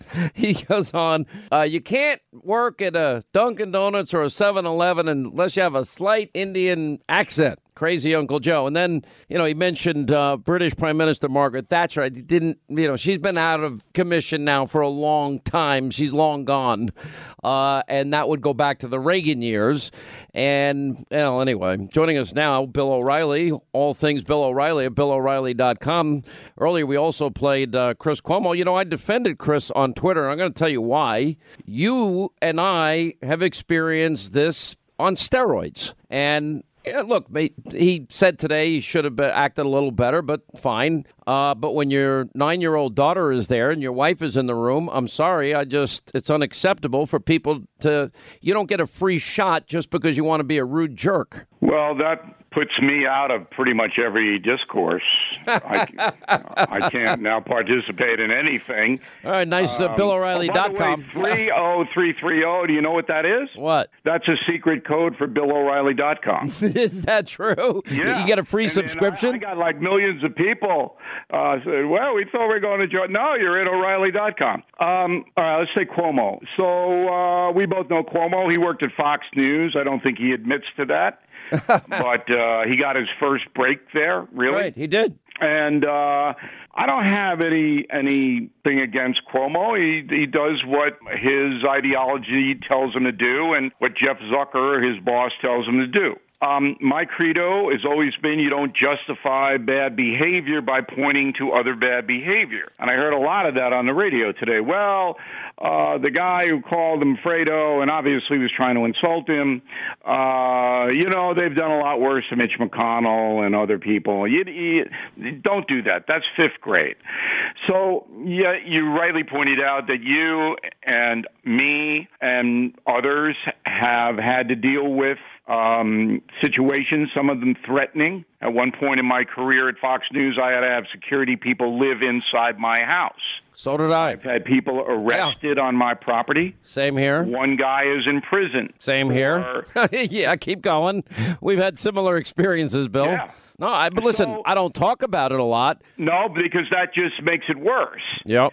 So this is a serious thing. It's not it's comical because of Fredo and all that, but it's really somebody's going to get hurt. Now, when you step back and you say, well, what's the fuse here? The fuse is hate Trump.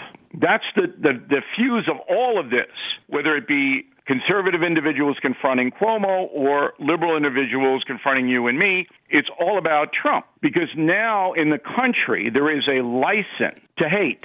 All right. So 007 had a license to kill. Now you got a license to hate. And the media has gleefully embraced that hatred. So when you see it every day on CNN, where Cuomo works, and every day on his program, then unstable or immature individuals are going to act that out in public. The only thing I disagree with, if you look at the top fold, New York Times yesterday, anybody that talked about the millions and millions and millions of illegal immigrants and these big caravans, if they've ever used the word invasion, they tried to tie that to the actions of this psycho in El Paso, Texas. But if we take that thinking to its logical conclusion, well, then that would mean that Bernie Sanders was responsible for the ball field Scalise shooting, and Elizabeth Warren is responsible for the Dayton shooting. And, anybody, we have about 300 overdoses from heroin in this country every week. 90% of that heroin crosses that southern border, or that 1% of the criminal element that is involved in human trafficking, drug trafficking, or criminal enterprises, including murder in the U.S. If we don't have a border wall, then those that oppose it, they would be responsible for all those crimes. I hold individuals responsible for what they do. I said at the time, Bernie Sanders is not responsible for what happened when Steve Scalise got shot. Steve Scalise agreed with that. And I think this blame game and that words motivate people to be psychos because we have political disagreements, that is an intellectually lazy and dishonest argument to me. All right. But where does it all go back to, Hannity? Where does the New York Times article go back to? It all goes back to Trump. That's true. I agree with that. Everything goes back. Look, the hatred in this country now is as high as it's ever been since the Civil War. That's a historical fact. And what is driving that loathing is media that is so crazed, and that's the word, that Donald Trump is president, that all standards of behavior have collapsed.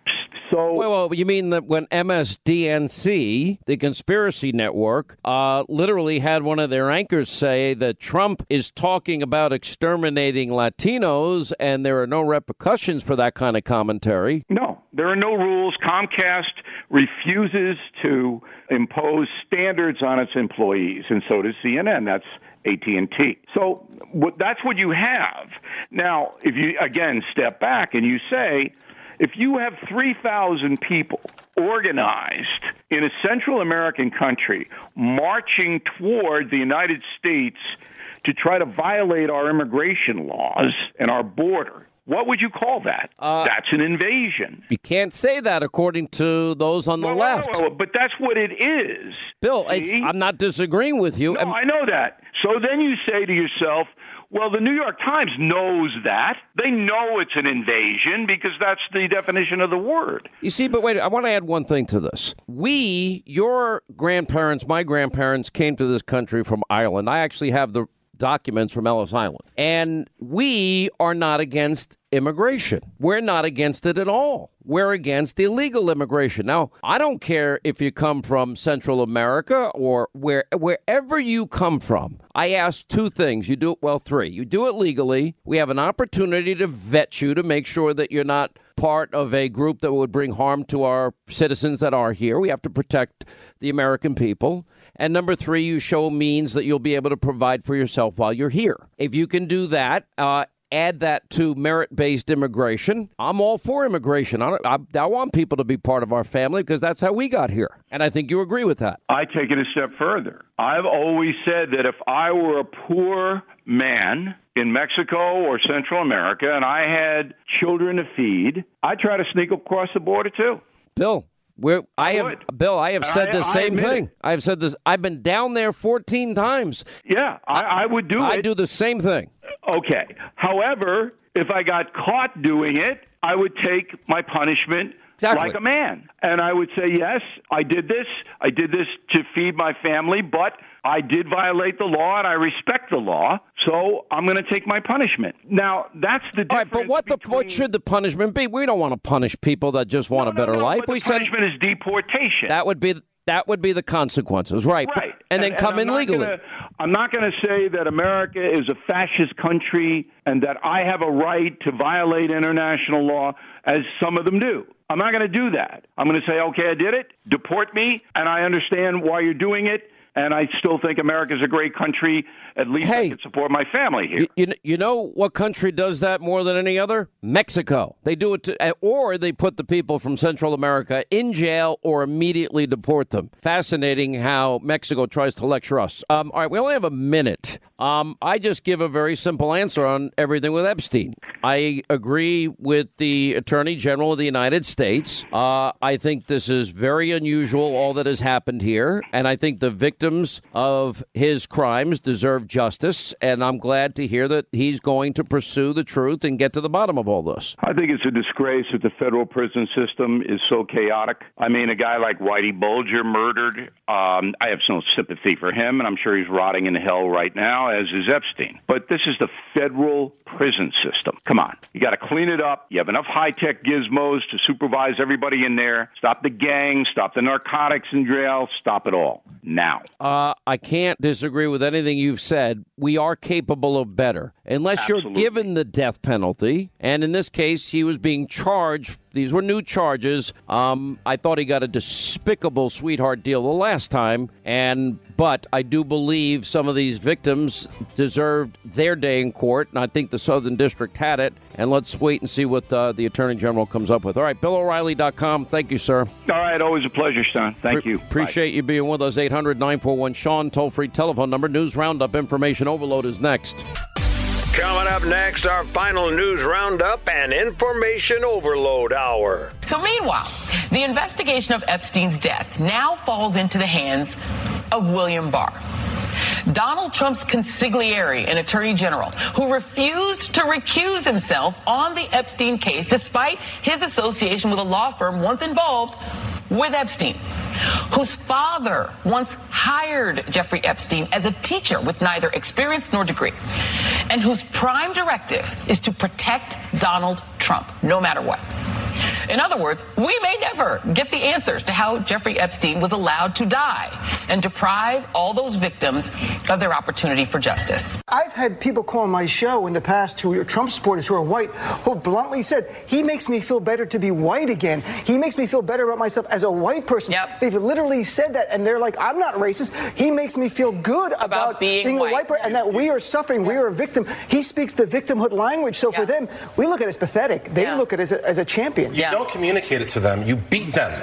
You beat them. They are not a majority of this country. The majority of white people in this country are not a majority of the country. And all the people who are not fooled by this need to come together, go to the polls, go to the protests, do whatever you have to do. You do not negotiate with these people. You destroy them. And by the way, the black man said beat them, meaning in a poll, in an election. Figuratively. Yeah, so don't come for the black man. He said beat them in a poll. Gosh. The words that stunned the nation, and I would argue, I know, shocked the world. International leaders spoke about it. You had people like Margaret Thatcher, you had people like the former chairman and leader of the party in Germany.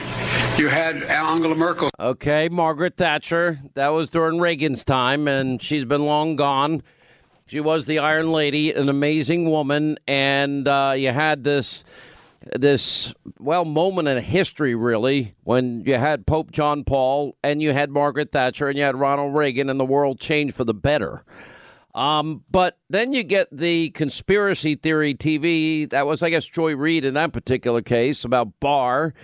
The same network. Yes, Roswell, Rachel Maddow, the conspiracy theory network at MSDNC. Last week they were talking about, had one of their anchors claiming Trump's talking about exterminating Latinos. President Obama used the power of the presidency to try to pass comprehensive immigration reform with the Latino community, Latino leaders at the table. You now have a president, as you said, talking about exterminating Latinos. Okay, nobody's talking about exterminating anybody, not even a little bit. As a matter of fact, Griff Jenkins went down to the detention centers down south of our border. Yeah, there are people there that have broken our laws. Yes, there are people that are being detained. Yes, let's see. They got, beds and blankets and pillows and food and water and medicine and supplies and a soccer field at this particular facility, other recreational facilities, televisions, telephones, and doctors on hand in case anybody needs any medical attention. And children are given diapers and baby formula and everything that they need. So it's not as bad, in other words, in terms of, we had, 59 shootings in Chicago this weekend. And we're getting, that didn't happen at the detention center. It's not Auschwitz. And then we got celebrities reacting to this whole Epstein thing with one bizarre conspiracy theory after another. Will and Grace star Deborah Messing. What a mess. Among the first to comment, alleging Donald Trump made good on his 2016 assertion that he could shoot someone in the middle of Fifth Avenue and not lose any voters. He finally killed someone on Fifth Avenue, she wrote. And you got the lunatic Michael Moore. I guess they think a country dumb enough to elect Trump is stupid enough to believe Epstein committed suicide or not. Love that they did it on the traditional Friday night, early Saturday morning document dump time when they know the fewest people will follow it. I mean, Trump had him killed, he goes on to say. And you got, of course, the ever so sane Rosie O'Donnell. And she went on to say that it was, suspicious. They can, or of Jeffrey Epstein's worms have been opened. They'll be crawling all over some very powerful people. Have a nice vacation, Mr. President. And it goes from there. That is your media. That is your mob.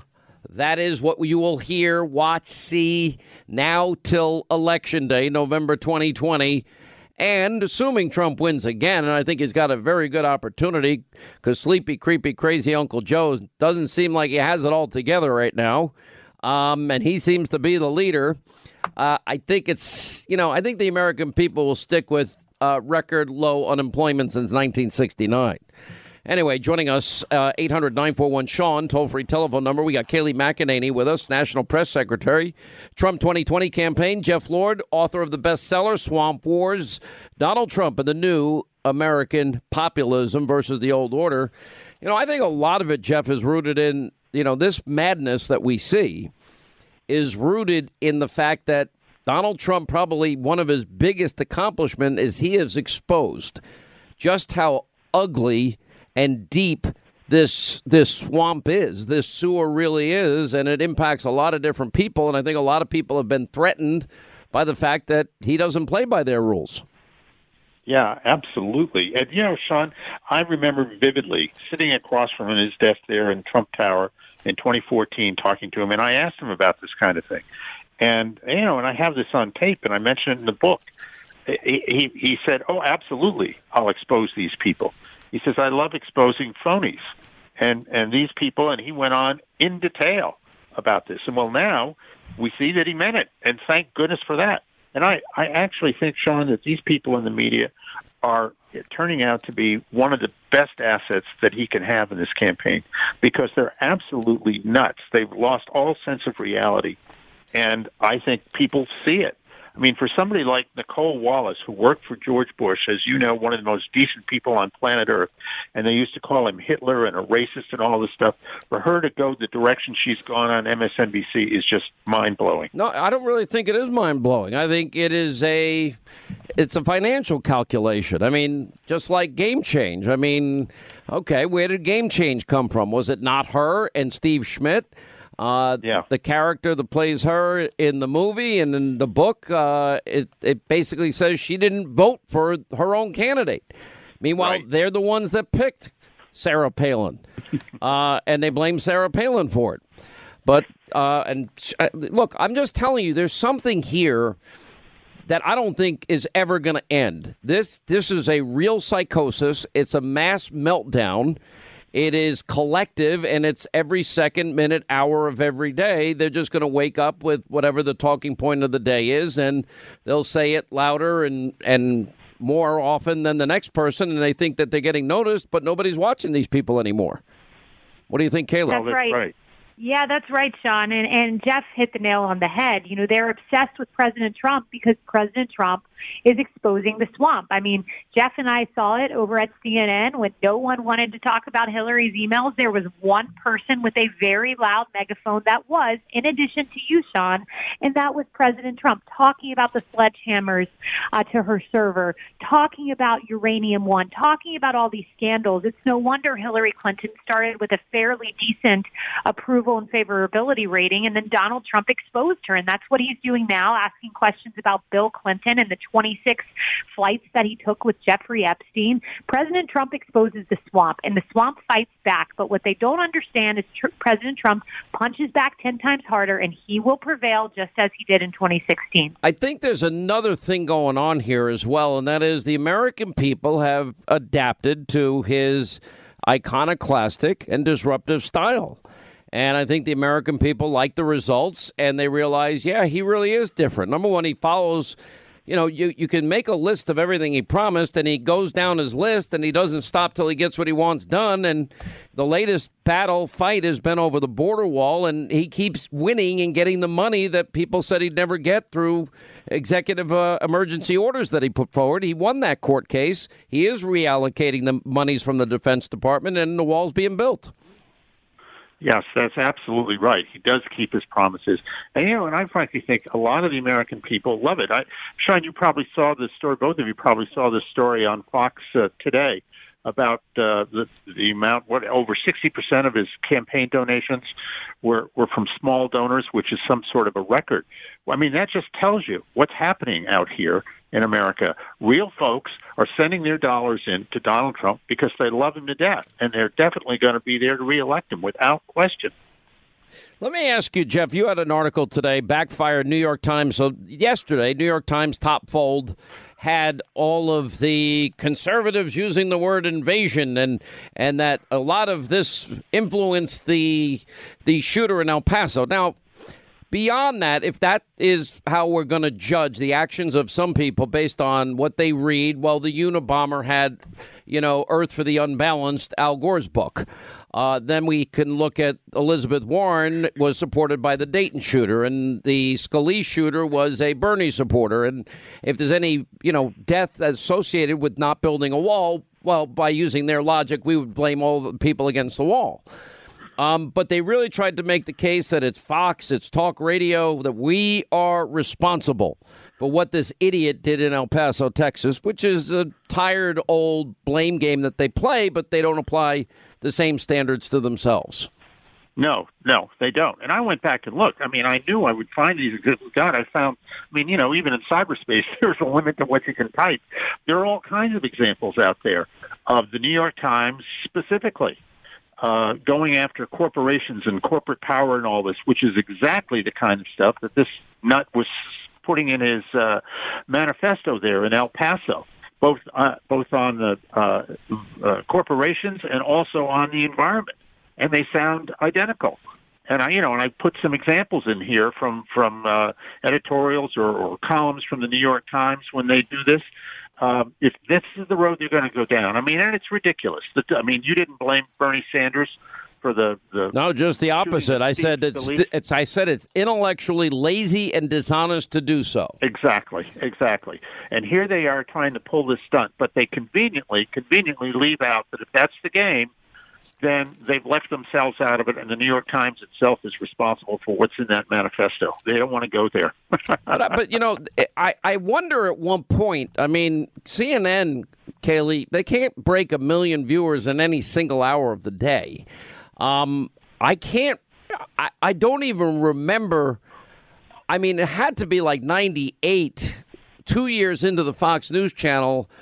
I don't think, except for maybe a holiday weekend, that we've ever had numbers that low ever. And if we did, I probably would just, pack it in and feel rejected and think that, okay, it's over. But yet that's their business model, and they keep to it.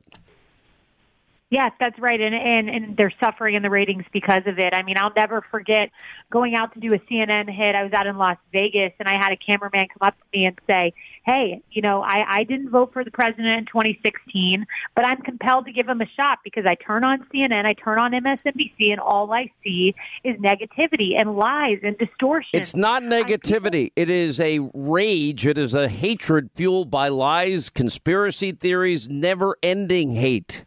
It's every second of the day. That's right. And one would think that they would have a wake-up call when the American people spoke overwhelmingly on November 8th, 2016 and said, we want Donald Trump. But instead, they doubled down on your hate. You're exactly right. It's hate. It's animosity. It's an absolute obsession with this president to no end, to the point of making up lies about exterminating Latinos and all of the clips you played at the top of the show. All right. Stay right there. More with Kaylee McEnany, Jeff Lord on the other side. And your calls coming up, 800-941-SEAN, toll-free telephone number. All right, as we continue, Jeff Lord, Kaylee McEnany are with us. All right, so if I'm right, and this now, we don't have the charges of racism and, Republicans, racist, sexist, homophobic, xenophobic, Islamophobic, and dirty air, water, killed children, grandma, grandpa, eat dog food, and then we throw them over the cliff. Usually that's just during the election season. But now it's every day. So is this what we get, Kaylee McEnany, from now until Election Day? Oh, absolutely. It's the same recycled playbook. We will see it all play out again in 2020. And you're right. It's become a daily occurrence. But that's just it. It's backfiring. I truly believe. I go to these rallies across the country. I'm already here in New Hampshire for the President's Rally Thursday. And every time the Democrats who say, I have converted to President Trump. I just met a black American female just 2 days ago who said, I've converted. I'm on your side. So people see through it. Rest assured. Last word, Jeff Lord.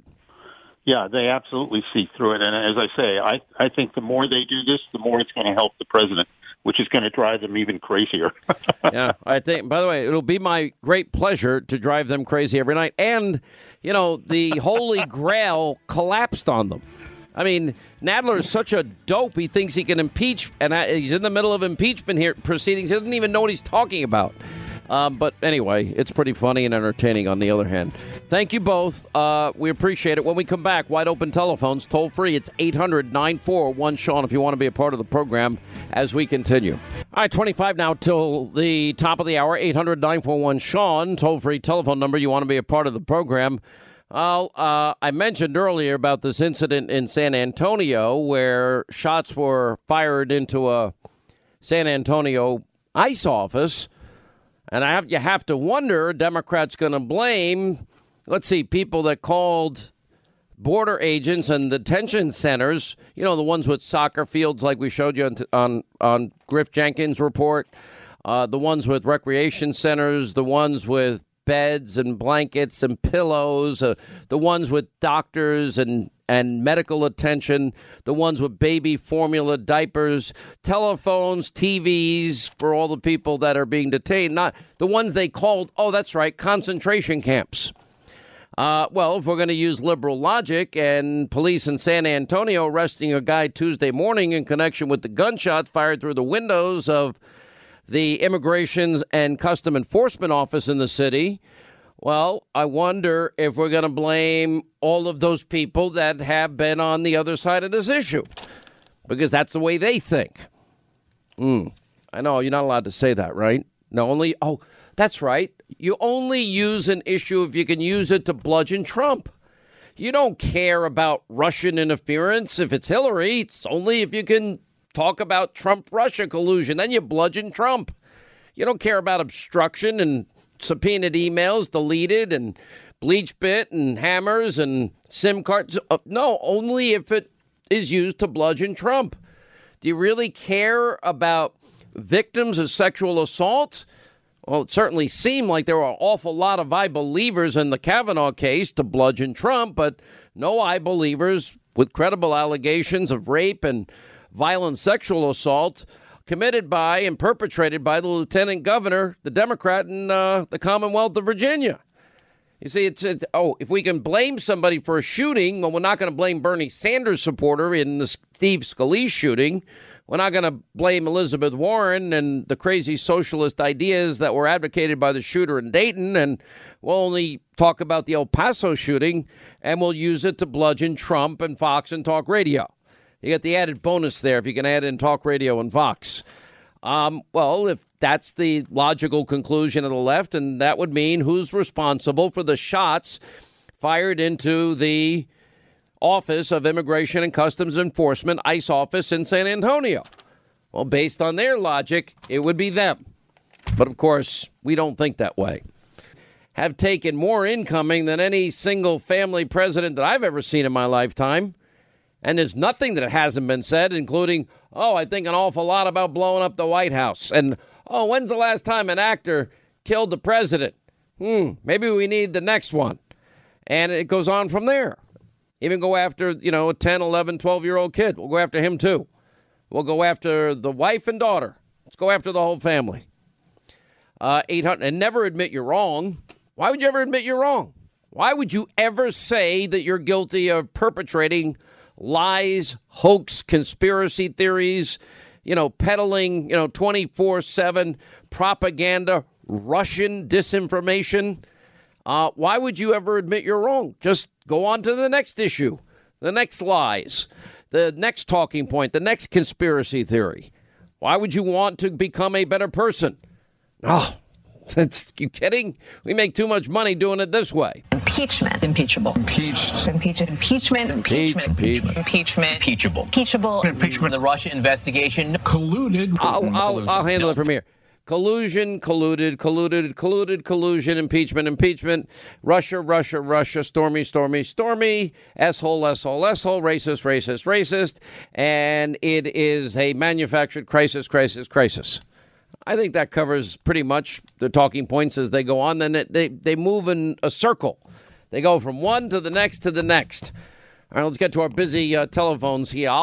As we say hi to Donna is in Staten Island, New York. What's up, Donna? How are you? Hi there, Sean. How are you? I'm good. How are you doing? What's going on?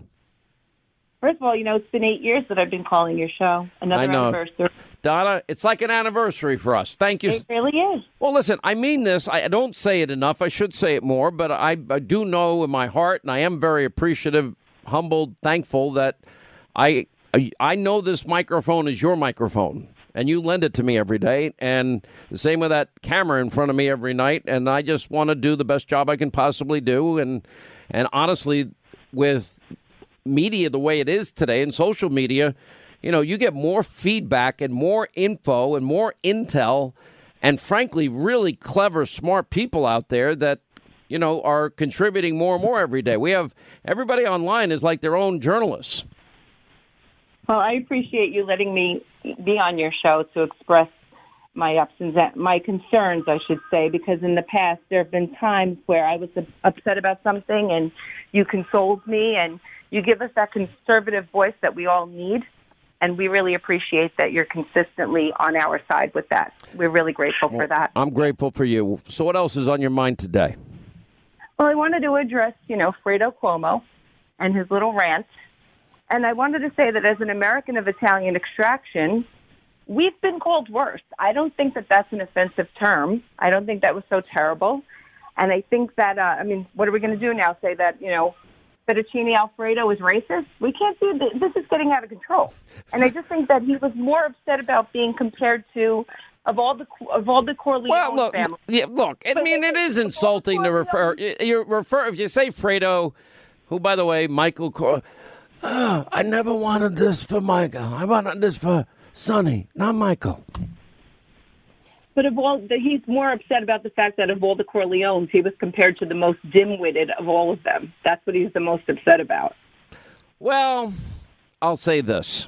I mean, I think it's meant to be. No, say it in your Godfather voice.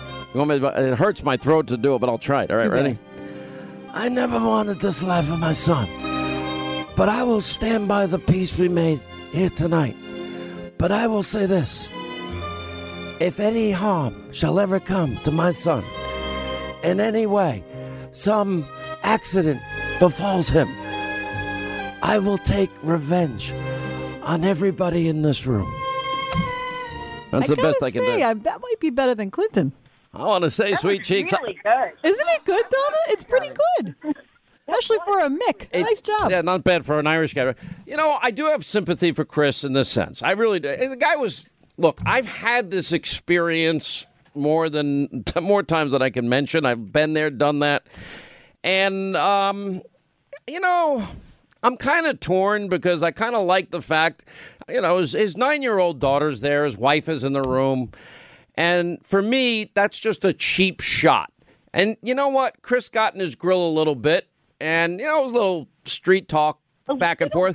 I'm not offended. You see, look, liberals act offended by anything Donald Trump says. They're not offended. I can't sit here and lie to you and tell you I was offended by Chris Cuomo, a little street talk and, confronting this idiot that was insulting him in front of his family. I'm not offended by it. It wasn't an insult. It was meant to be an insult. Fredo's supposed to be the dumb brother that ends up getting killed by Michael. You got to kill Fredo. He's got to go. It was meant to be an insult. Like I said, we've been called worse things over the years. And everybody's been called worse things. Okay, I'm very proud of my Italian heritage. You should be. At all. I don't find that to be insulting at all. I just think that, the left is a bunch of bullies. And like with any bully, when you come back at them, they can't handle it. And that's what I think. Here's my rule. Look, if Chris was alone, I think he probably would have felt better. But if he feels like getting in somebody's grill and confronting him, I just don't have a problem with it. I've done things myself where I've gotten back in people's face. There was an instant in particular where my daughter and I were just sitting at a diner and two guys do a hit and run, and I wasn't going to take it. And I actually walked them over and made them apologize to my daughter in a very persuasive way. But, just people are rude. It happens. But anyway, I get your point, Donna. Thank you. We all act like we're all outraged, like we've never heard these words before. We're full of crap. We've heard these words before. It's not a shock. Chris should have probably handled it better, but big deal. The guy was a jackass. The guy was trying to embarrass him publicly in front of his family. And the fact that Chris stood up for himself, I'll be honest, I admire it more than anything else. Why are you saying that? Why can't he? You of all people, you are not going to take that if somebody did it to you. Listen, there's some rumors and they have not been confirmed. So I'm going to leave my final opinion for this until I find out. But supposedly... Well, if you think they're rumors, don't spread the rumor. Then you'll be like conspiracy TV and fake news. It's not a conspiracy, but I'm researching it. But supposedly what really happened and why he was so angry is because he's got a house on that island, on Shelter Island. And so they came over, they doxed the house, they scared his wife, they scared his kids. That's incredibly okay, uncool. If they did that, then he has an even more of a right to be angry. So what happened was, I think he kind of took the anger and the frustration of that situation well, good. Out on this dope. And supposedly he was not there with family. Yeah, I have that. James, it's so funny. James, come over here for a minute. Sweet baby James just handed me an article, and I'm literally reading the same article. I'm not even kidding you. So back in the day, in January of 2010, Cuomo referred to himself as Fredo on the air with Curtis. I heard that. Which is hysterical. But all that to say, supposedly... I miss Curtis. Supposedly his family... Curtis is awesome. Mm-hmm, was not with him. Okay. At this moment. Look, listen, I'm not going to go into the details. I've been through a lot. I don't bring it public, but there is a downside to being a public figure. But if I didn't want to be a public figure, I got in the wrong business. And the reality is I dish it out, my opinions, 4 hours a day, and some people hate what I say. And they can't. I have been in environments where people hate me so much that they're twitching at the sight of me. They can't stand who I am, what I represent, what a conservative is. They've got this manufactured false image that has been reinforced by Democrats of what conservatives aren't, but they believe that it's true. And I have no problem standing up for myself. But my personal rule is leave the kids and leave the wife and kids out of it. It's you got a problem with me, take it up with me when I'm alone, not when I'm there with my young kids or whatever. Yeah, exactly right. I mean, at the end of the day, you got to leave the kids out of it. You got to leave the family out of it. It's like that idiot, what's his name, that only sold 14,000 books. I mean, what's his name? That was begging to be on the show. I can't remember his name either. Oh, Jimmy, Fake News Acosta, that guy. Why don't we just call him what's his name? What's his name? I actually like that. So you remembered. So he says that I didn't have the ability to confront him on a bus that we were on together. Where was it? In Helsinki or somewhere? Yeah, we were in Finland. And they put all the media people in the bus. On one bus. All right. Everyone's got a ton of equipment and cameras and whatever. Okay, I sit down. The glamorous life. What did he expect me to do? Find him, run to the back of the bus, and call him a jackass? Because that's pretty much what he is. I wouldn't do that. He had every opportunity if he wanted to talk to me. I never saw him. I don't even think I'd recognize him if I did see him.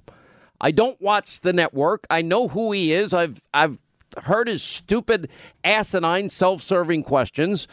But if somebody doesn't like me and they come up to me, I'll often say, thanks for watching. Thanks for listening. Have a good day. See you later. But I'm not in the business. If you want to hear my opinions, turn on my show. If he wants me to go and do my show in front of him, he can pay me. Maybe that's what he wanted. He wanted me to do the show in front of him. Like, well, you say these things when I'm not there. Well, what do you want me to do? Walk up to you in a crowded bus and start a fight with you? And why didn't he come up to us? He saw me. I didn't see him. Did you see him? You saw him. What's his name? Oh, boy. All right, Hannity tonight, 9 Eastern. Hope you'll join us. Dan Bongino, Geraldo, Ari Fleischer, Charlie Hurt, Jeff Lord, John Solomon, Greg and Sarah, Tom Fitton. We got a lot of deep state investigating of the investigators. New news tonight. Lisa Booth, an awesome lineup. We will see you tonight. We'll be back here tomorrow. As always, thank you so much for being with us. Have a great night. See you tonight. Back here tomorrow.